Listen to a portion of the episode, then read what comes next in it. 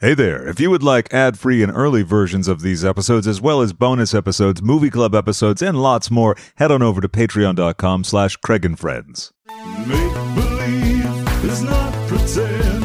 We might be ill, but we're on the mend.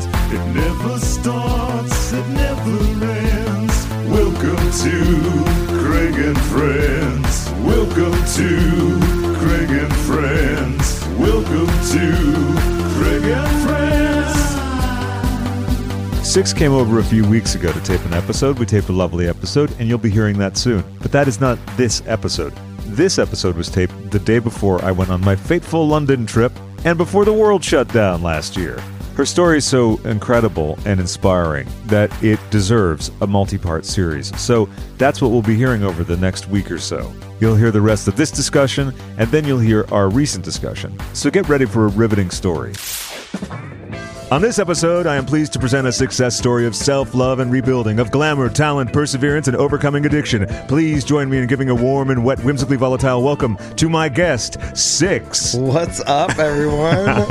this is so cool. This is a lot of fun, and I'm glad we uh, met at Pride last year. Uh, I think you were with Ray Latrey, I was JoJo, uh, Eureka. DJ Pasta Body, there we go. That's the Yeah. other name. That's the Yeah. other name. Yeah, and uh, Anthony I, Torres. That's right. That's right. It was so crowded in the main body of Tom Tom that when I finally made my way to the area of the bathroom, it was like. where we were in our holding. yeah, which and it was it's right your holding area, Yeah. which was so funny because you know when you're finally like, oh my god, thank God I don't feel like crushed by people, because for me it takes a minute to sort of acclimate to a very very packed bar, Same. and I sort of had that like shell shocked look on my face, and suddenly I saw a bunch of folks I know, and then Yeah. we met, so Yeah, I was yeah, like, yeah. I was like, sorry for a second, I'm it's just almost not like here. yeah, it's almost like meeting people for the first time again, even though Yeah, you know it who is. they are. You're like, Yeah, it is. I- uh, oh, you c- finally get to collect your thoughts, and you realize, oh, I'm amongst people. There are people here that I know, and it was so jammed. And then like Lisa Vanderpump walked in, and then a which whole was crush just of people. a debacle. it was. Do you see the girls getting hit in the head with a It was camera? a debacle. I mean, the camera crew just literally just bulldozed through us. Yeah. I was like, I Wait, think I didn't was you in get like- hit? You got hit. Yeah, I was like in ten inch heels. Yeah, That's right. And, And you I- got hit on their way out. Yeah, I yeah. had to I had to check the cameraman. Yeah, which I, I'm glad you did. And Valissa was right there. Yeah. that's right. Yeah, that's the first day I Valissa. met Valissa. The little the little camel. Yeah. I call I call, I, I, I, I, I call I call her the camel because uh, one time she hopped into the back of the car after we were uh, working at the Abbey and she hawked a loogie. and I'm not one of those people. I, I mean, I don't know. I'm old school. I'm 43 years old. And Oh, I'm uh, 43 as well. So work. yeah, Cheers, yeah, cheers to that. 76. Yeah. um, f- for me, you know, when a when a when a lady spits, it's it's It's disturbing to shocking. me. Yeah, but I mean, you know, I've come so far in in how I think about things and how I view things and how I categorize things. But Valissa was one of those girls that, uh, you know, a tiny little bit of spit got on me, and I was in drag, and I was like, Oh, "Are- okay. I'm like how, how non lady like are you? and I've I've teased her about it ever since, and um, I, I know she gets annoyed when I say it, so I have to just say it one last time. Oh, that well, that's good. It's now for posterity. Yeah. yeah, exactly. and she's but- a lot of fun. she's a you know she, she's a blast i mean jojo um, and her are so amazing Yeah. and and and just to see life through their eyes Yeah. is so it's such an incredible experience to Because be able they're from a different. and they're uh, so young. yeah, that's the they thing. don't know about things. You Sure, know? and yeah. I, it's like I get to I get to share a little bit of my life experience with people of that age and eh, people of all ages. I mean, I think that's what I'm learning now is that really all I'm here for is just to share my experience and share what I've been through and Sure. try to help others get through their experience. And I think that's one of the things that makes it easier to accept, say, uh, negative things that have happened in our past or traumatic events. When you're searching in the middle of dealing or processing with all that stuff, sometimes you have this moment of why and why me and things like Absolutely. that, right? But then I, I think, um, especially because doing the podcast and talking about various issues and then getting feedback from people saying about how it affects them and everything, part of you can go, oh wait, there's like a reason for this stuff. Yeah. You know what the funny thing is is and and what I'm learning now and what I've been learning in the past couple years is that, you know, I, I constantly lived in the future. Oh sure. I was constantly living in how was it all going to manifest? How was it all going to work itself out? Uh-huh. Sure. And life, you know, you see those bumper stickers that roll by, you see those things that hit you, and you're like, oh, that doesn't really make sense. It doesn't really apply to me. Yeah. But that one that really stands out for me when we're talking about this is that life can't really be understood looking forward, No, that's very true. it can only be Right. understood looking back. And then, and when and when you do look back, it's bizarre how linear things look when they don't seem it at all. Which- in the time. is the absolute reason of why I started doing drag. Oh, no, let me just. pop- I forgot to grab my iced tea, so I'll Yeah, be right get back. your Yeah. IC. Absolutely. I'll sit here and hum. it's so funny that you say you edit it because I was listening to it literally. I fell asleep to it last night. Uh-huh. I'm a preparer. I love prepping myself for what it sounds like, what Sure. it looks like, what I'm, I never imagined that it was going to look like this. I mean, this is so. Oh, fab. I mean, this is rich. well, thank you. So yeah. describe it for the listening audience if you'd like. it's just crazy. It's kind of like uh, it's very, it's very sexual. thank you very much. Right, that's. I'm- uh, I'm Alice- naked now, actually. that's right. Suddenly you didn't even you weren't even trying to be, and then I suddenly where you are were. my shoes? that's the magic of the first 10, 15 minutes of the show. You It's know, you- amazing. yeah, we talk about heavy things, and Wow. then in the meantime, closes door or lifts it off. of crazy. you. That's the first time that's ever happened to me sober. That's what I like to provide at the show. I Yeah. love it. Hey, thank you for going above and above uh, and beyond. My my pleasure. Yeah, yeah. So I, I do edit, but very it's uh it's imperceptible where it's edited and stuff. It's usually to uh, tighten things up and uh, and all that. I But love tight things. me too. I like uh, encouraging and uh, and fostering tight things. So you said um, that's one of the reasons you started doing drag. Yeah, When, it- uh, go ahead. The the reason why I started doing drag, I you know, I was a 15-year-old runaway and I met three drag queens when I was young, really really young. And where'd you run away from, and where did you land? I ran away from Columbus, Ohio, Worthington to be specific, Uh-huh. and uh, ran away to the Short North, which is in Columbus. It's like the uh, uh, collegey, you know, smoke fest kind of uh, Okay. little town within a city. Yeah. and um, I met these three drag queens, and they changed my life. Wow. They brought me in off the street. I was, um, you know, I was a foster kid. I grew up in so many different foster homes, whether it be like with my aunt or my uncle or friends Uh-huh. of the family. Um, I actually became uh, um, uh, custody of the state of Ohio. Wow. Um, and what with- age did you become custody of the state of Ohio? I think I was like 10 or 11. Now, um, if we can get uh, uh, at least a thumbnail picture of what things were like before then that led to that. Yeah, I That- think I think the thumbnail picture that I could give you that uh, of things that look like I mean what it looked like then is that you know I was constantly being placed you know 20 days 30 days 15 days oh we can take him for a month we Oh, can sure. I mean by the time I was uh, 14 years old I had been to 27 different foster homes Oh, wow. and, and I don't mean foster as in like these are technical foster parents but they weren't my parents Sure. and it wasn't my home and this Yeah. wasn't my family and um, we don't eat this food you know Yeah, it was yeah. it was a constant um, it was a constant changing Yeah. of my um, security and my safety Everything. and i mean just when you're a child growing up I, that's what i knew was Yeah. to just pack up and move when things got tough you got up and you packed up and you left Right. So very hard to form um, attachments, to form any kind of a real, I guess, relationship with others. Well, I mean, you're constantly seeing yourself through the eyes of other people, and always you're a new person. Right, So right. you can technically be whoever you want to be. Sure. And I think as a young gay man, I think I, I wanted to be so many things to so many people because Yeah. I was so afraid of what other people were going to find out about me. Well, sure. I I'm mean, sure I've- the sense of judgment as well, because you just, that must have been like baked in at a certain point because you're going to these different places and it must feel like, I'm just guessing that your success in this situation is predicated on are they going to like me? Are they going to value me? Are they things that anyone would think, but you're doing this at such a rate of, uh, of progress, of, it's rate- just of, of, it's of like, turnover. It's like that- speed dating. Yeah. You know, Right, right. It- it's like speed Yeah. speed parenting or speed Sure. childhood. Yeah. Um, so I felt like I was just constantly observing, learning how and where to fit in, and then I became a mimicker. I became Oh, somebody that sure. would mimic, Mirror and- mimic and yeah. mirror my environment. Sure. Um, I, you know, if I was living in a really urban part of the neighborhood, I became very much that person. Sure, a And- survival thing, basically. One hundred percent. Yeah. But the crazy thing about all of that is, is that looking back on it, Mm-hmm. I realized that that was preparing me Sure. for mo- my ultimate destiny was. Right. My ultimate destiny is to live this life, share it with other people, Right. and experience um, so many things on such a rapid level, such a rapid basis. Not anybody gets that kind of.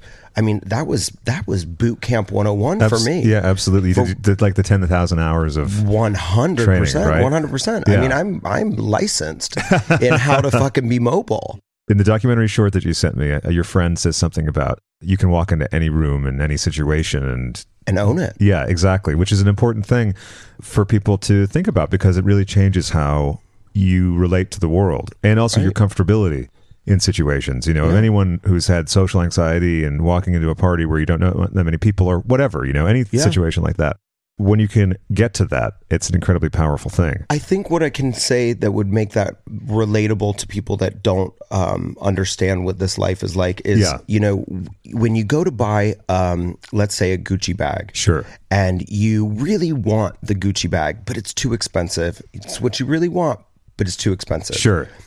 So you go buy the fake one. Yeah. When you go buy the fake one, you walk into the room and everybody knows it's fake.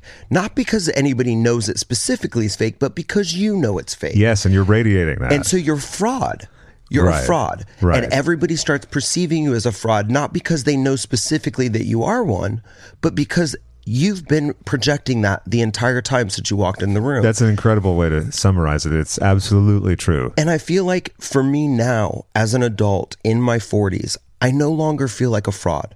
Right. I have waited long enough to buy the Gucci bag that I wanted. Yeah. I have spent the amount of hours that it took to earn the money to buy the bag, and now I'm walking with the bag and I'm walking proudly with it. Yeah. And even though it's my only bag, it's mine. It's yours. Yeah. and It's it- mine. And I no longer care about what anybody else thinks of it. Yeah. Because even if it even if it was fake, Mm-hmm. I own it. Yeah, and it's the difference between buying a fake bag and worrying about someone catching you out eh, or buying a fake bag and being like and sort of having a little laugh to yourself and saying like oh no one knows this is fake isn't this great the thing is is that when I was feeling that way, I needed to get high in order to laugh at myself. Oh, okay. I couldn't laugh at myself sober. Sure. Because my life was traumatizing. Yeah. You know, what I Right. had been through and the things that I had experienced and the things that I had seen, it was traumatizing to me. And I think it took me years and years and years to realize that it was trauma that I was experiencing. sure because also sometimes we tell ourselves that like oh I, it wasn't that bad like i shouldn't whine i shouldn't complain Well, I right mean, when you see things, you know, the way I saw them when I was young and when I was growing up, when I was, you know, formidable, I was used to that being normal. That was normal. so what were some of those things I mean, just, you know, the physical abuse, the drug abuse, the Sure. alcoholism, the, um, and this would be seen at the foster homes or wh- wh- when when you between age 0 and 10 Collectively. Collectively. okay now it's between 0 and 10 if you don't mind Yeah. sharing a little uh, idea of what were you, so were you in a family home or were you so in I was, my mother was really young. Yeah. and she had my brother and sister when I was like four. So we're four years apart. My brother and sister are twins, and um, they're you know they're gorgeous kids. I love them, but my mom was 18 when she had them. Yeah. Very young. So my mom's Yeah. 18 now with four chil or three children. that's a- and um, I, I lot. can't. I mean, I think then looking up at her as the superwoman that I felt like I needed her to be. Yeah. Mm-hmm. Um, I felt disappointed.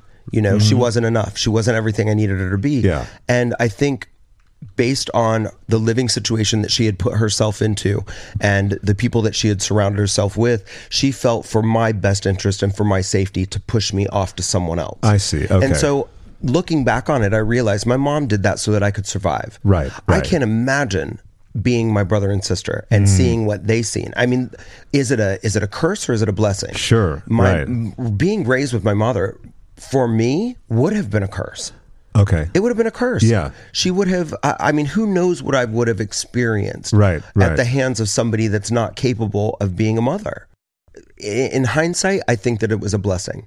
And I, well, I know it was a blessing. Yeah. Because I'm here now. Right. And um, I don't think that I would have been here had that been different. right. I It's- don't think that could have been possible. And it's interesting too that, um, and I hope you don't mind me vaping. It's nicotine. Uh, I'm actually going to vape too. Oh, I saw fabulous, you and I yeah. was like, ah. yeah, I always mean to say that uh, before to be like, hey, whatever you have, yeah. So what what kind of pen is that? this is a Soren Air. Oh, okay, yeah, And cool. it has um, 5% nicotine. oh yeah, I do the five percent nicotine as well. yeah, it's I'm great. f- Full on as much as they can give. It's great. well, you know what the crazy thing is is that I have um I've limited myself now. I mean the cra- I mean shoot.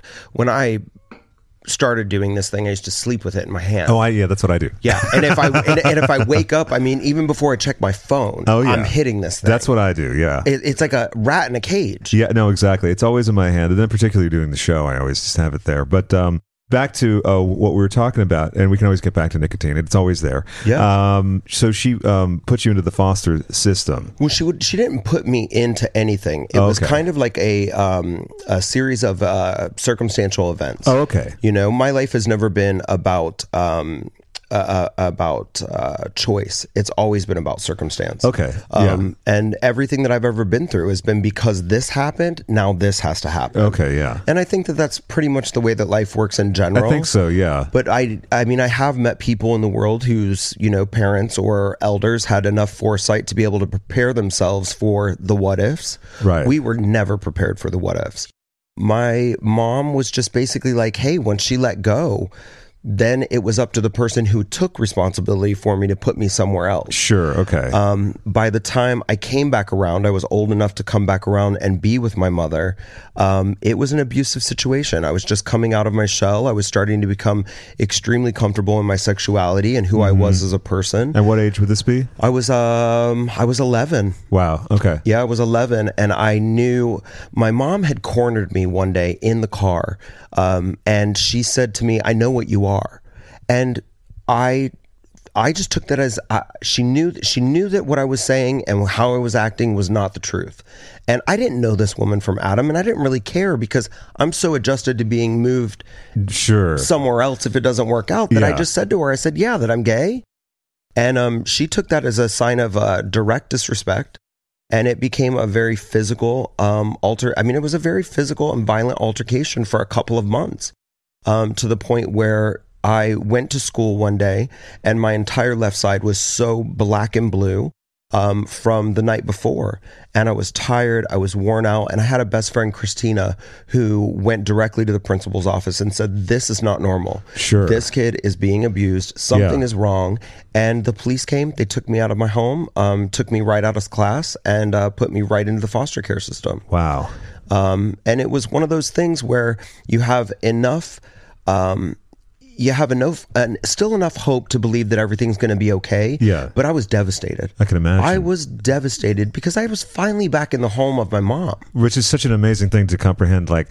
w- In the midst of all the abuse, there's still this feeling, like this hunger to be 100%. accepted at home, You- 100%. despite all of that stuff. Remember, Yeah. I'm 43 years old and I still wait for my mom to peel the corner and tell me, I'm sorry. I Uh-huh. love you. You know, I think that that's something that just is born within you, and you course. just you're always going to seek that love and that approval from the people that created you. Of course, absolutely. And when you feel rejected and when you feel like you are um, not accepted by the people who created you, Right. who are predispositioned to love you, yeah, no, yeah. Supposedly, no matter what. Supposedly, all, all of that. Yeah, hypothetically. Yeah, yeah right, right, right. Exactly. I mean, in, in the you know uh, the way it should be. yeah, yeah. I mean, the way that it looks on TV, Sure, the absolutely. way that it's forced down your throat, it never looked like that. So, Right. of course, I always felt different. Of course, I always felt like something was wrong with me. Of course, it must ma- have made it terribly hard to uh, arrive at self acceptance. Well, and that's the greatest thing about running away. You know, Mm-hmm. I mean, I don't, I don't want to condone people running away and running off into the streets, but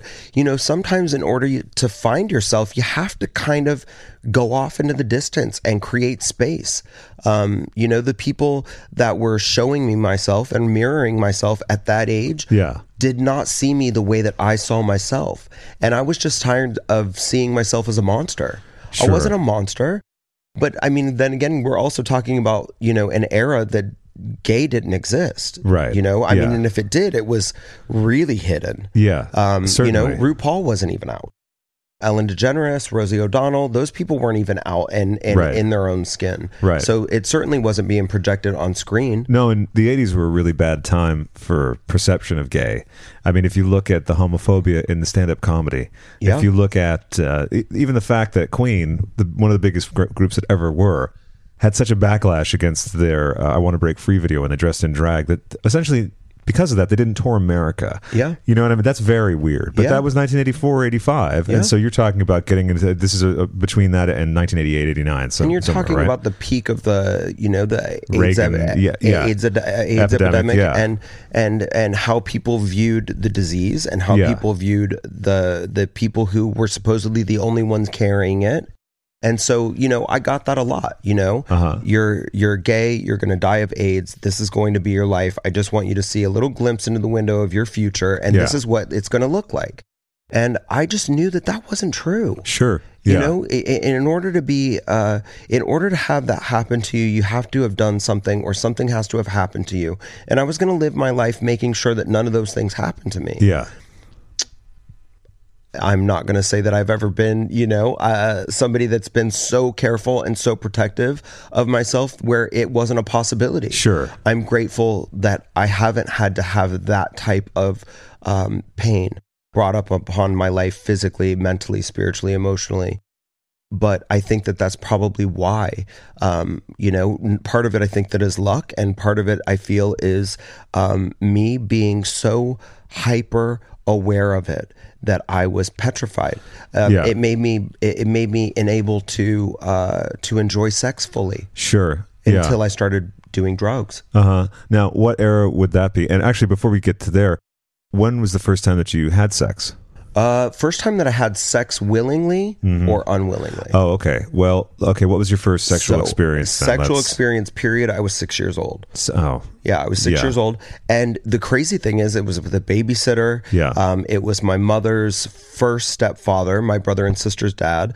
Um, it was his nephew that used to come in and watch me. He was sixteen, I was 6 Mm-hmm. um, and I was extremely attracted to him. But it was the first time that a male had ever paid that much attention to me. Yeah. So the crazy thing is, the whole time I'm sitting here being sexually assaulted and abused as a child, and I liked it sure. um, which I can completely understand. You know, later on in life, you know, why people like to feel abused, like to feel, you know, choked or um, uh, forced into doing things when they're willingly doing stuff. That Yeah. that stuff resonates well with me. Yeah. because I understand what happened in a person's life that would make them want to have that be something pleasurable. sure. Yeah. Associations form pretty easily, especially when you don't have affection Absolutely. coming towards you in healthy ways. yeah. Yeah. Yeah, absolutely. I think um, it also is the reason why you know he was redheaded with brown eyes. It's the reason why any redhead with brown eyes that comes near me, and I'm like, "Whoa." I don't know why I'm just super attracted to Yeah, guys sure. like that. Yeah. Um, uh, I think they're beautiful, and um, you know that's the that's the first thing that sticks out for me like a, th- a sore thumb. Yeah. You know, I, I, that's that's what I go for. And so that started when you were six, and how long did that go on for? It went on for a couple of years, Uh-huh. um, off and on. You know, like I said, I was constantly being placed in Sure. other places. So when I would go back into that environment, and that was the environment that I was living in, that's what I would be subjected to. Right. And, um, you know, it, it went on for a couple of years and it started there. And then it went from that stepbrother with that stepfather, um, not stepbrother with stepfather, but that stepfather and his uh, kin Yeah. to my next stepfather and his son Wow. you know and um, his son was just a couple years older than me but also still older still male and um, you know he used to come in drunk and he used to you know we used to do things together and i was in love with him but i also wanted him to save me Uh-huh. Oh, from the okay. environment that i was living in Yeah. also, you know also because i was living truth with him and being who i knew i was Yeah. and then having to hide it everywhere else in my life. So I felt like he was the one to save me. The only difference is, is he wasn't out and he wasn't open to that. And Sure. being bi or gay, that wasn't you didn't do that. I mean, he's currently married now with children. Mm-hmm. Um, So again, there's that secrecy and the shame. yeah, absolutely. And you know, it brings me to the point when I just finally had enough. I had enough. I got sick and tired of it. I was put into foster care against my will. I Mm-hmm. didn't want to go there, but where else was I going to go? Right. And um, I was sick and tired of being physically abused and verbally abused. I was sick and tired of watching my mother be abused. I mean, Yeah. don't don't you know? Please don't misunderstand me. I mean, I wasn't the only person being abused in a home. Yeah. um, we were all being abused. It's wild to imagine that, that that's just like the daily norm. That was the norm. Yeah. That was the norm. when I met somebody whose family did not interact the way that mine did, and when I learned that what I was living was not the norm, Yeah. um, it scared me. Really? It scared Yeah. me. Yeah, it petrified me because I, um, again, started to uh, mimic other people and who Sure. I was with, and I could adapt very quickly. Yeah. Mm-hmm. And that scared me. That really scared me because I could go into a home that was, you know, a multi million dollar home with people that I had just moved into the neighborhood. I had just, you know, befriended a kid down the street, and his family was very well off. And all of a sudden, I was very comfortable in their environment Right. um, and it, it frightened me because it was kind of like the wheel of chance. Who was I going to become? Mm-hmm. Which one of these people was I going to land on? And this was going to make it stick. This was this was Sure. who I was going to become. Now, when you say it was frightening because of that, uh, do you think that there's a, an element in everyone that that is a possibility for, but yet most people don't have either the option or the circumstance forced upon them in which to do so? I think that when you're a child, you are constantly looking for ways to mimic your environment Yeah. and ways to mimic behavior of the people around you. and belong. and, and because you then that's that's your core that's the people that you belong to so if dad acts that way and i act that way then it's normal it's Right. okay and i'm going to be accepted i'm not going to be chastised i'm not going to be called out for it Sure, beaten or- um, it's your pack yeah, you know? exactly. Yeah, so when in rome you do as the pack does exactly. so for me, it was constantly just this this wheel of fortune of you know I would go from one place that was really really good and Yeah. felt really well. Um, uh, it just resonated well with me. Yeah. To going to a place where I was like, this place smells of urine. Uh, There's Yeah. dogs and animals everywhere. Uh, the lady cooking hasn't washed her hands. Like, is this what I'm going? It was a constant battle and a struggle for me not to be judgmental, Mm-hmm. to be grateful of where I was at, and to um, hope and pray that this isn't how it was going to end up for me. Right, You know, sure. I, I, I don't want to end up being the, the cat piss lady who doesn't No. know how to wash her hands. No, exactly. Yeah. So there must have been a lot of just floating terror, free floating anxiety with you all the time. Of course. And that's the reason why at 14 years old, I said, okay, I can continue being scared in these people's con- um, uh, control.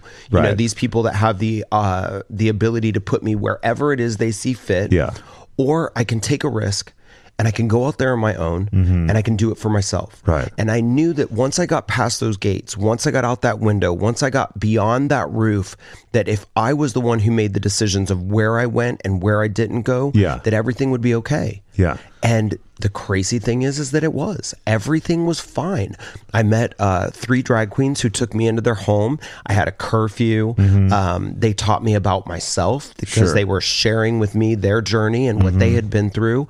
Um, they started teaching me about makeup and hair. And as a young kid, I wanted to be a hair braider. I mean, I didn't Yeah. know what it was called. I just knew I wanted to be a, a hairstylist. You're just drawn to certain things. Yeah, absolutely.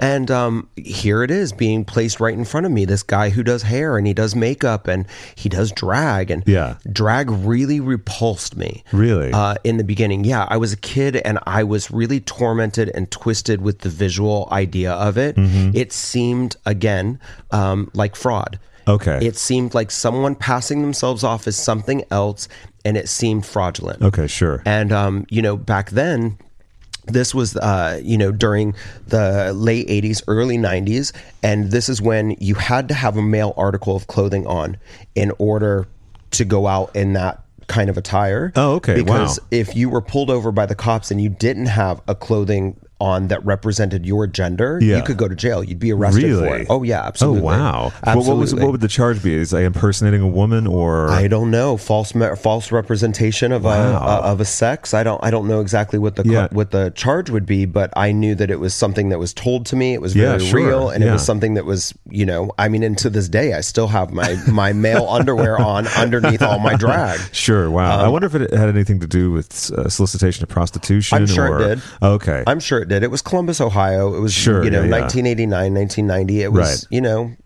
primitive.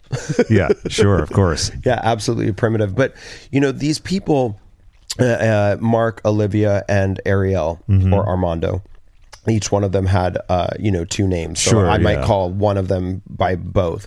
Which is Um, another interesting aspect of the drag world, right? Or perf- Yep. performers in general. I mean, there's a lot of stage names, but there's I'm sure the both of us. How many f- of our friends have two names? You know what I mean? And- Yeah. And, that also speaks to a certain amount of thinking and processing, or thinking about and processing identity in general. Yeah. Uh, sorry, sometimes I, I'm just f- formulating a thought. No, This is that's okay. I could pull out. listen. I could literally listen to your voice all night. well, that works. That, that's even better when I get lost for a point. Um, and I think that the thinking about identity is something that you were already doing intensely and probably not aware of it because we aren't at that age, you know. But No. it's on your mind all the time, particularly with the mimicking and the mirroring and adjusting to your environment. Absolutely. So um, that must have been a lot to process, especially because now you're getting the healthy kind of attention from people. But I think what it was for me is I was seeing what I had known it to be all along. It's fraudulent. And I was watching people make it be something else. Okay. Okay. Um, so it felt comfortable. It felt Yeah. safe. I knew exactly how to do it. But you have to understand, as a child, I'm learning how to change it and make it look like something it's not. okay. Right. I'm learning right. very, very early on and for a very long period of time Yes. how to make myself appear differently Yeah. uh, to other people. Sure. How to make myself presentable. and to project a certain thing that you want to project. Yeah. And, and and the crazy thing is, the, whole- it doesn't matter what you try to project, Right.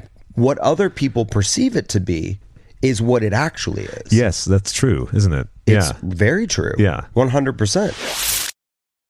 This episode is brought to you by Visit Williamsburg.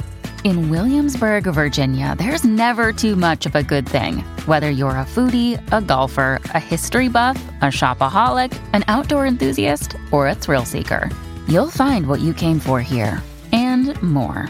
So ask yourself, what is it you want? Discover Williamsburg and plan your trip at visitwilliamsburg.com. And now a special word from Hi, Divas. It's me, Rubber Child. And if you want to, I would appreciate it if you could check out the link in the description box down there, a little bit lower, for my GoFundMe for my medical transition. I would really appreciate it. And even if you can't, a little share is free, a little like is free. And I appreciate it. And I love you all. Mm, and don't you want to return that love? So that's right. Just take those fingers and go down just a little bit further, and uh, and press right where you know where you should. Oh, see, you, you already feel the difference. Now, Mhm. donate and share. Do both. If you can't donate, just share. Okay. When you need mealtime inspiration, it's worth shopping Kroger, where you'll find over 30,000 mouthwatering choices that excite your inner foodie. And no matter what tasty choice you make, you'll enjoy our everyday low prices, plus extra ways to save, like digital coupons worth over $600 each week. You can also save up to $1 off per gallon at the pump with fuel points. More savings and more inspiring flavors make shopping Kroger worth it every time. Kroger, fresh for everyone. Fuel restrictions apply. Now in my adult life, I no longer try to pr- uh, to uh, candy coat it, sugar coat it. Uh, I don't try to hide anything. You know, my addiction and my recovery is out there. Sure. Um, you know, it holds me accountable. Yeah. All the things that I'm doing, I put myself out there. I put it all out there because I want people to know who I am. I find also that the more say on the show that I've revealed about myself or come to terms with and then revealed, it's so empowering because it just builds on itself. So things that you maybe you're unsure about or anxious about, like I'm not I don't feel that way anymore about certain things and the show's been a huge part of that because I do now pretty much put everything out there. I mean, I don't know if you heard the episode, but I got a call from the clinic on the air, so Putting my clothes back on. Yeah. no, no, everything's fine. Everything's everything's taken care of. I'm very fastidious about my health. Uh, it was But I, just. lo- uh, I, I yeah. love that we're so free now. Yes. you know Yeah. to be out there and and and it exists Right. you know Yeah. so many people that i know are affected with so many things that Yeah. they're not willing to be open and honest about and it's sad It is because it also creates a prison yeah for yourself. yeah i have friends of mine that currently live in a prison and don't even realize it Right, and it's the mo- and it's impossible to uh, communicate that because they won't hear it. i can only encourage you to walk through the door i can't walk you through it Right, and that's so true with so many things. I mean, it, with addiction uh, in particular, right? That's what people always say. Like you can't. uh, Well, with get anything. someone, yeah, yeah. I- But, but I find that that's such a perfect example, like a the ultimate version of that. Do you know what I mean? If someone's Absolutely. like killing themselves, there's nothing that can be done unless they don't want to kill themselves. Absolutely. A lot of people that I even uh, continue to be friends with now Yeah. saw me in the worst of it, saw me in the height of it, and they did nothing. And I used to be so mad at them for it. Yeah. Now I'm so grateful that they just let it run its course. Right. you Because know? what can you do you for know, others? I mean, I don't know. I, I have this feeling now, you know, I, I, I, for me, I wish that I had me then, had me now then, right. uh, because to just mirror my behavior, mirror what I was doing, and to just, you know, wake me up, snap me out. Yeah. Um, for me, you know, my entire childhood, I had one best friend. Okay. Her name was Christina, and um, she followed me through the foster care system, through all the family trials and tribulations. She's the one that called the the, the children's services. Right, right. Um, her family was my family. Yeah. When I was around them, and even to this day, we're still very close, but. She had passed away at the time that my drug use got really, really heavy. Oh, wow. Uh-huh. She died of uh, synovial sarcoma. And I watched her go through some of the most challenging things that a human being can go through, and it destroyed me. Yeah. Because back then, as a drug user, as somebody who was, you know, out there in the open using drugs and it being okay because I didn't give anybody else a choice, um, I her pain was my, um, it was look at me. Look at what's happening to me. My best friend is dying. Look at this. My my best friend has cancer. And so I failed to realize that she was the one going through the pain. She was the one having Yeah. the the traumatic experience. Yeah. I was so selfish and so self-centered that I failed to realize how I how I could have been there for her. Sure, which is understandable given the sort of maladaptive situations that you you know Of had course. to go through and everything.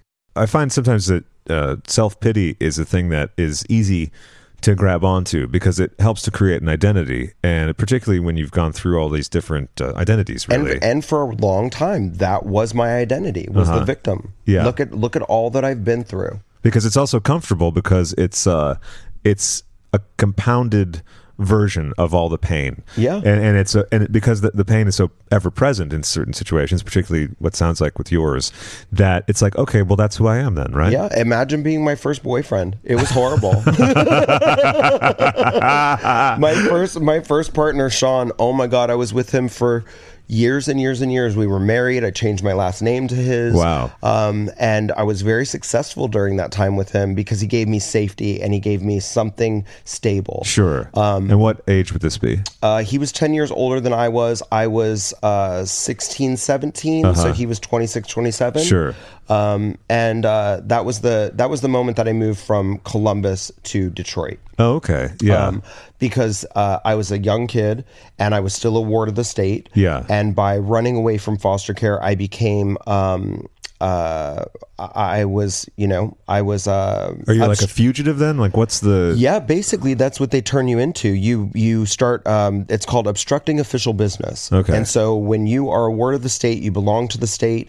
Um, they have the right to pick you up and put you into a detention center, just as if you had robbed or killed or murdered somebody. Really? Um, yeah, absolutely. So, and I, well, that's mind blowing because I'm just thinking about all the people that didn't successfully get away from the area where they're a wanted individual Yeah. and then get put into the system in that way. that's exactly how people get introduced into the system when they're young. Wow. Is by being in the wrong place, the wrong time, or trying to flee from a situation that is harmful. Yeah. And no one will listen to them. Right. I was um, taken from my home because of abusive situations. And then when I would try to talk to my caseworker about other abusive situations Yeah. that were happening in my foster home, Yeah. it was overlooked. It was ignored because how could these people that you know open their home to to fostering children like I don't think you realize the, the amount of work that these people have to put into Yeah. you know doing this for you. Yeah. And also, there's the, the unwillingness to do another round of paperwork. Absolutely Right. fucking right. Yeah. Because you, Absolutely. you just become another. Uh, you're a number. yeah, you're yeah. part of the system. Sure. and and no matter where, if you're behind bars or you're in the system and you're out in the open and you're in the public eye, you are you're part of a system. Right. a system that only categorizes you by number and paperwork. They don't see a face. They don't know your story, Uh-huh. Yeah. and they don't care. They don't care. I know. I mean, and that's not all foster homes. Believe Yeah. me, I have met some foster parents that are just. I wished I could have stayed there. yeah. But of course, those are the ones that they take you out of the quickest. Oh, now, how, how, why do they do that? Uh, is, what's the sort of I was methodology? in I was in 30 day placement when I got into foster care. Yeah. So 30 day placement means that um, you are a risk. to the home. You're a risk to yourself. Oh. Okay. You're not a uh, a physical threat, but you know back then being so open about who I was and being out and being gay and still trying to come to terms with who I was as a person. Sure. Um, it was considered a risk for the home. I see. So other foster kids coming in there now I was risky to them. Oh, okay, because of your alternative uh, ways or Correct, whatever. because yeah. of my deviant lifestyle.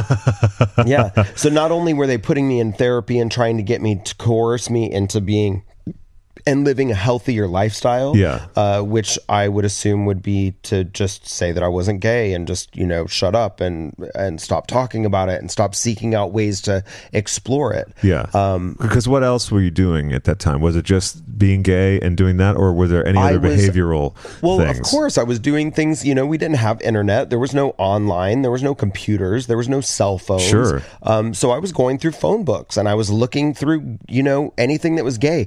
I went so far as to finding a recreational center. Uh, uh, worker who I knew was gay, Yeah. looking him up in the phone book, Yeah. calling him personally on his phone, Yeah. and trying to ask him what I could do. Sure. There, there was no support. There was Yeah. no there there was no um, Resource center there or was nothing. Uh, yeah, right. There was nothing out there, and um, so I would find where a gay bar was in the book, and I would go hang out in the in the parking lot of the gay Right. bar and wait for people to come in and out. Yeah. and scared to death that you know. I mean, I don't know what I would have said if somebody came up to me. Yeah. But believe me, being as young as I was and, you know, looking the way that I did, it opened me to a lot of other opportunities Yeah. to explore my sexuality and to explore my gayness. And it, those aren't things that people really knew about me or found out about me, but they were things that I was doing. I was out there actively seeking out who I was in the eyes of other people, of the uh, in the eyes of complete strangers. sure. Yeah. Um, a- and, I was doing it at such a young age. I'm so, uh, I'm so grateful Yeah, that nothing yeah. really bad happened to me. Um, Right, right. I mean, I, I recall only one time actually where uh, a guy had offered me a joint and I was young and I passed out. And I remember him walking me into his apartment. And I remember physically fighting him Oh, wow. to put me down and let me go outside of the door yeah. um, a- and, I and I ran as fast as I could. But that was the only time where I ever felt like I was really in a really detrimental, risky Sure, situation yeah. where that fear and that stomach flip came in, where I was like, "Oh my god, I'm gonna die." yeah. Right. Right. um, But those are the things I had to do to figure out who I was. Yeah, A- a- sure. and to even you know within a month of being told you're wrong, this is this isn't you know reality. This isn't going to work out well for you. E- even if it was just for five minutes to interact with somebody who I knew saw me or I could recognize in them something that I could recognize in myself, even for five minutes, Right. it was worth it. sure. So you have the first boyfriend. When was the first time you had uh, sex willingly? Then. Uh, I was probably 16, and uh, it was um, before I met Sean. And I had met a guy who had seen me performing at a show bar in Toledo, Mm-hmm. uh, a little show bar called Brett's, And so at this point, you've been doing drag for how long, roughly? Mm, about a year. Okay. About a Yeah. year. And you'd overcome the feeling of this is fake. And how did that go? Well, then it was just a point of survival. I see, I Because see. I, had left the Three Queens in Columbus and I had moved to Toledo. Because right, Oh, Toledo. Okay, you right, have to- yeah. you- I, I left that out. Um, you know, my story might jump around a little bit. no, that's okay. but- That's the nature of the show. It goes all over. It's a good, you know, it's a real conversation. You know what That's I mean? amazing. Yeah. Um, but yeah, I had gone from, you know, living in Columbus with these three queens who were housing me Yeah. to now everybody was knowing that there was a young child living in this home. Oh, I see. And so the gay community, would- they were starting to, they were starting to receive threats of, we're going to tell, we're going to Really? let. And I was, that was threatening my stability and my security, Of but it course. was also, it was also threatening three people that didn't deserve to be put through anything. I Absolutely. mean, when I tell you the amount of care that these people took care of me Yeah. was it, it it was it was godlike Absolutely. You yeah. know, and I then mean, they- finally, too, you had the situation that was nurturing and caring and i mean they, supportive. i had a curfew i had to write book reports i mean i had to literally write book reports for these drag queens yeah. i mean it it blew my mind i i kind of was like oh oh but that's that's how i make my living here is that's how i, I earn my keep is Sure. i do what they tell me to do Yeah. they never put me into a situation that was um unsafe or um, risky. Yeah. I was never asked to do anything sexually or physically for them. Um, I was just allowed to be, and it, it was the first time in my life where I was actually just able to absorb the environment around me and make my own decisions. Yeah. And then when that was being threatened from being taken away from me, they moved me. Yeah. And they moved me to Toledo. Okay, so right, so, so they were part and parcel of that whole thing. Then Oh, that's absolutely. amazing. They they you know they called the underground drag queens. Yeah. because that's what they were back then. You Yeah. know they were they were creatures of the night. They were Sure. not out in the open. I mean, how could anybody with no eyebrows go out in public? and um, you know they put me into a car with a drag queen that is still out working. I think she lives in Florida now, and she took me to a place called Caesar Show Bar in Toledo, and I started working immediately and everybody knew I was underage, and nobody said anything. They all just kind of knew your story. Well, right? no, they In a didn't way- know- no, but I mean, they, they- knew that something was. They knew there's some something reason was why. adrift, but here's here's what was adrift. The owner of the bar was a pedophile, and allowed me to move into his home, and um, would supervise me. I he was see. supervising me the whole time. I did not know that. I thought, wow, this man is so nice. He's going to take care of me. He's going to give me the amount of money that I need to live every week. Which, Yeah. I mean, I think I was probably making like twenty five dollars a night, Right, right. Working working three shows a night, five nights a week. Right, but because you don't have anything to compare it to. Absolutely, I was Yeah. a prisoner. Yeah. and um, a- and I was at his beck and call, and I put myself in situations with that man in order to survive that wouldn't necessarily be looked at as willing. But, Yeah. but they were my choices. I could have left at any any given moment. Um, But I'm, that's what happens, you know, if you have this sort of, again, uh, maladaption to things and no real reference point for Absolutely. what's healthy or good for you. it then just becomes solely based on survival. Right. So I wasn't doing drag because I no longer had the feelings of this is gross, this is disgusting, something's wrong with this, Mm-hmm. this isn't right. I was now just doing this because I was surviving. Exactly. I wasn't in foster care. Um, I was getting to know who I was as a person. My uh, I started to feel comfortable in my own skin for the first time, whatever Yeah. that was, because Sure. I felt like I was putting on a new skin every single night. Yeah. And then um, I finally made, I saw an opening in the door where I could leave, and I did. And it was because of this guy. Um, his name is Michael. He Yeah. lives here in LA. Yeah. I'm still friends with him. I know him to this day. He's someone that I, I, I can I can directly, you know, access. Yeah, sure. Um, even to this day. And this is, you know, 25, 30 years later. Right, right. Um, but I met him in a show bar called Brett's. Yeah. Um, I had left the show bar that I was at. It was right down the street in Toledo, and they were giving me an opportunity to do shows there. And then again, it became this thing of we know he's we know he's of underage. Yeah. Uh-huh. we're going to put you out for it, and it was you're going to have to go. wow. And so I met this guy, Michael, who used to come up from Detroit or down from Detroit to Toledo. And he used to watch my shows. And Michael was the most beautiful man I had ever seen in my life. Yeah. He was young, he was strong, he looked like Superman. Um, and he was incredible. Yeah. And uh, he didn't care that I did drag. yeah. And Because that was a that's still a thing, but especially then, I imagine it was quite a thing. Well, then it was horrific, and it's actually one of the reasons why I stopped doing drag. Oh, you was did? because oh yeah, I stopped doing drag because it was um, well, I'll get to that. Yeah, we'll get to that, yeah. But um, you know, Michael lived in Detroit. It wasn't Ohio anymore, and I learned uh, that the law was that once I had crossed that border between Ohio and Michigan.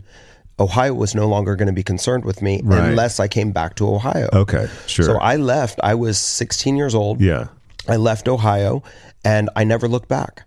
I never looked back. I Yeah. moved to, um, I moved up there with Michael thinking that he was going to let me live in his house.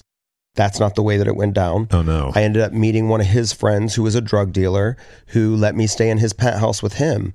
Um, and that was crazy. I can imagine, yeah. I mean, here I am living at uh, Riverfront Towers in downtown Detroit Yeah. in the penthouse. um, my next door neighbor was Rosa Parks. wow. It was crazy. That's wild. It was crazy.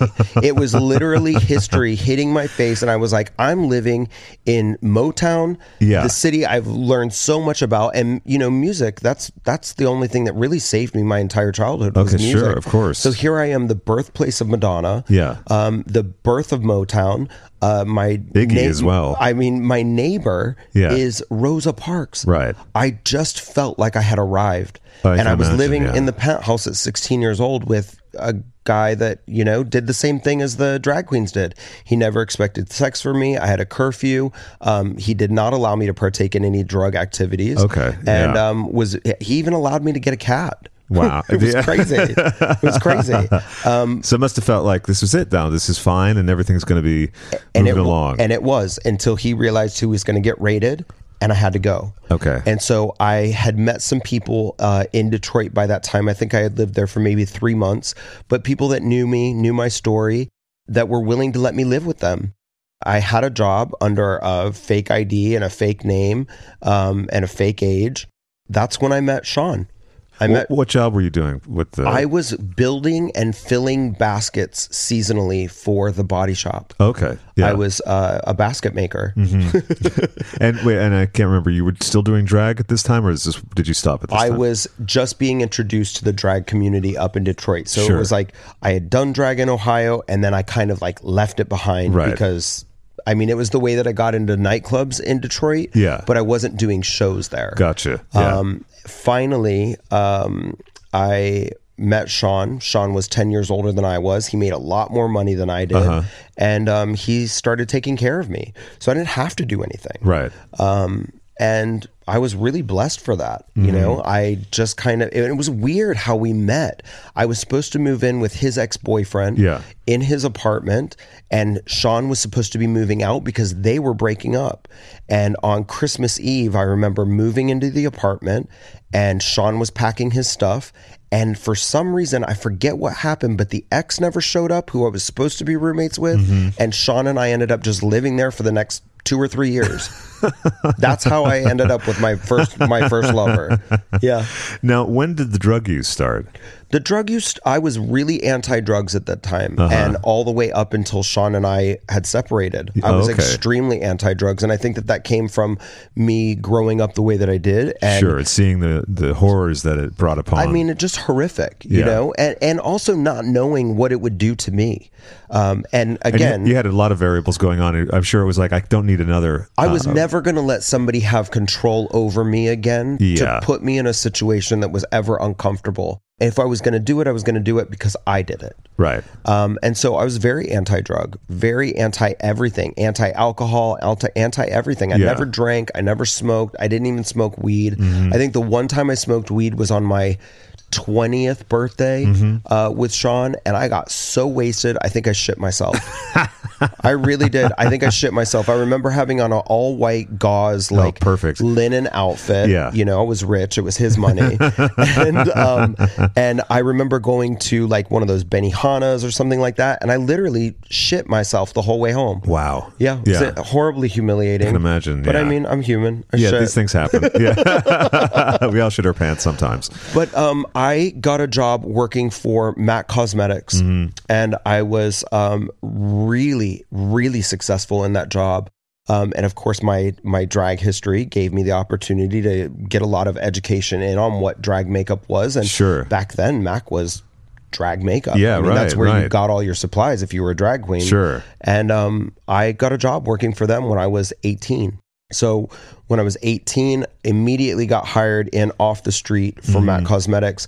Three months later, I became a creative artist for them. Wow. It was the position that they had before they had trainers. Sure. Um, and it was somebody who was looked at as the source of inspiration for the rest of the team. Which must have felt wonderful. It was amazing, but at the same time, I also had a lot of people that had worked for the company for several years that were looking to gain inspiration for somebody that they felt didn't deserve that job Oh, yeah. and was Uh-huh. too young to hold it. Sure. Okay. So a lot of pressure from within the company of against course, you. but I mean, I'm you know, hey, where I've come from and what I've been through, I There's mean, I think nothing, I was yeah. used to it. Yeah, sure, I was right. used to it, and I didn't care because I knew I was badass and I knew I deserved it. I worked hard to get there.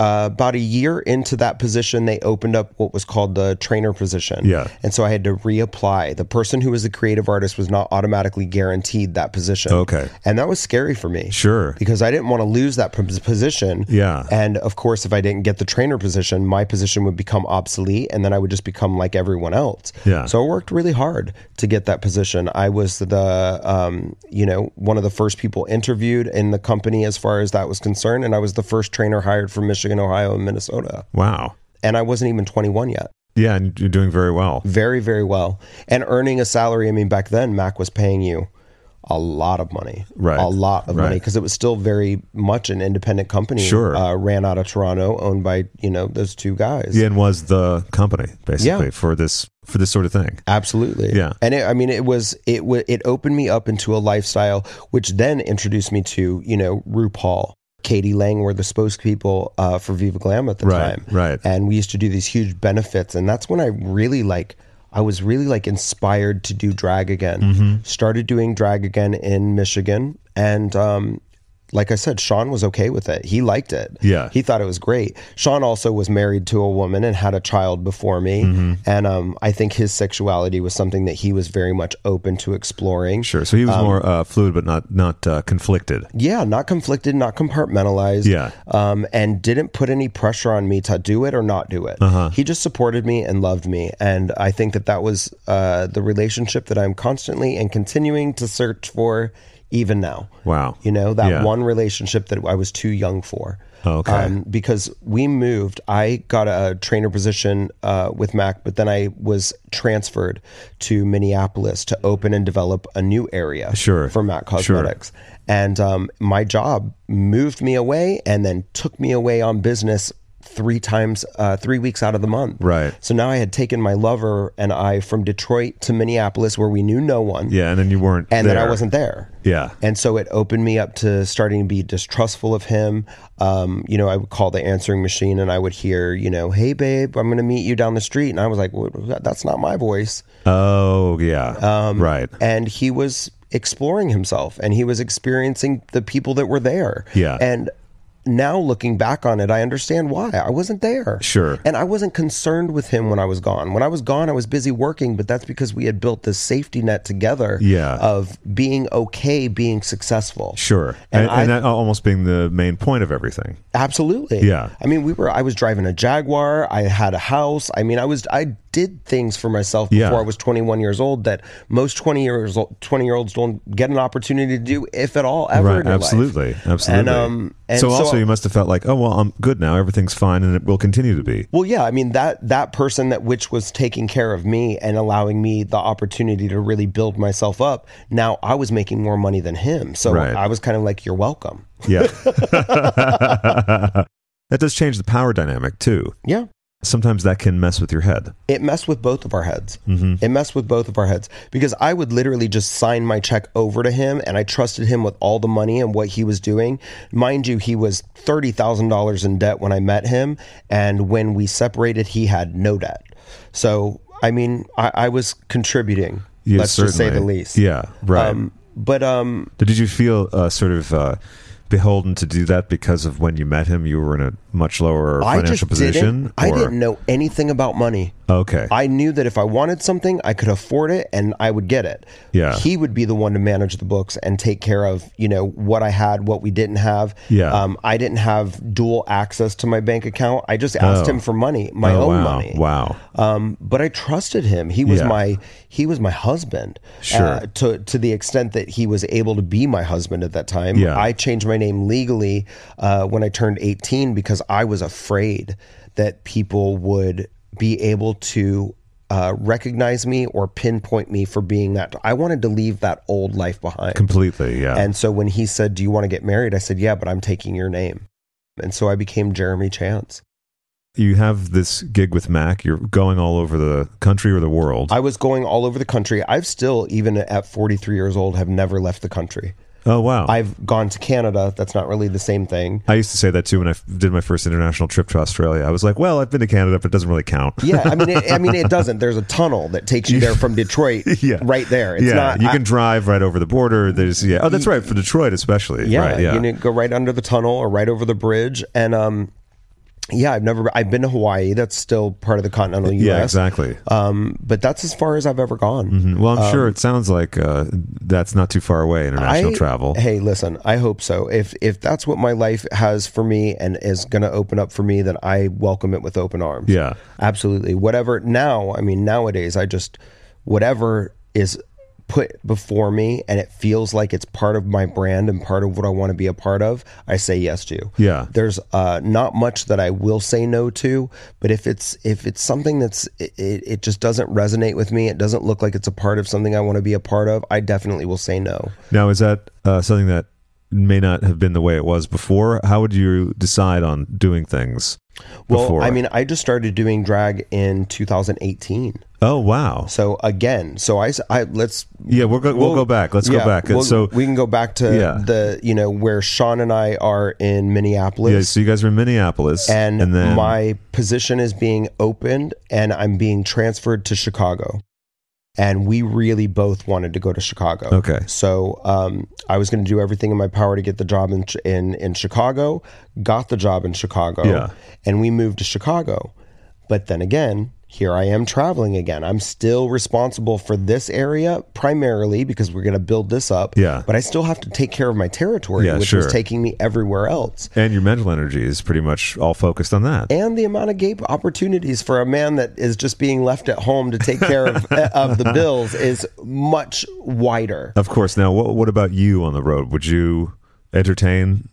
I had one incident in Toronto where I met one of the other trainers who was so beautiful to me. Yeah. He was French and he was uh, so different and more Yeah. exotic than what I had been used to. And um, I flirted with him. Um, I think that. We did end up doing something. I don't think that it was full on sex, Yeah. but I do remember that Sean came and visited me in Toronto, and he um, he caught me.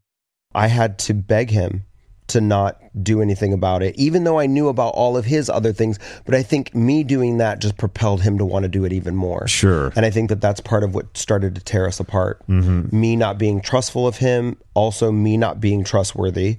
And we broke up. And when we broke up, now I'm in Chicago. I'm living there by myself. And um, I decided to quit my position. Really? Uh-huh. I decided to quit and leave Mac um, because by now Estee Lauder's taken over the company. Okay. And it's starting to transfer and change into something that I'm not used to. Uh-huh. Um, I'm one of those people who doesn't like change. I don't accept change well, especially when it deals with my money and my creativity. I'm not going to take it. So Yeah. I became really rebellious. Yeah. And out in the open in the company, like at Train the Trainer, I was out in the open rebellious about Okay. this company takeover. Yeah. And um, it just wasn't seen right. It just, you know, was one of those things where the company contacted me and we decided that it would be best if we would just, you know, separate ways. ways. Yeah, yeah. I got a severance package and I went on about my way. Now, what do I do? I'm in Chicago. I don't have a job. I could start working at one of the department stores, but I was a trainer. Right. You were at a very high level of of all this, and then Yeah. what's the next step? The next step was for me to start doing drag again. Okay. So I Yeah. started doing drag in Chicago. I was now single and alone.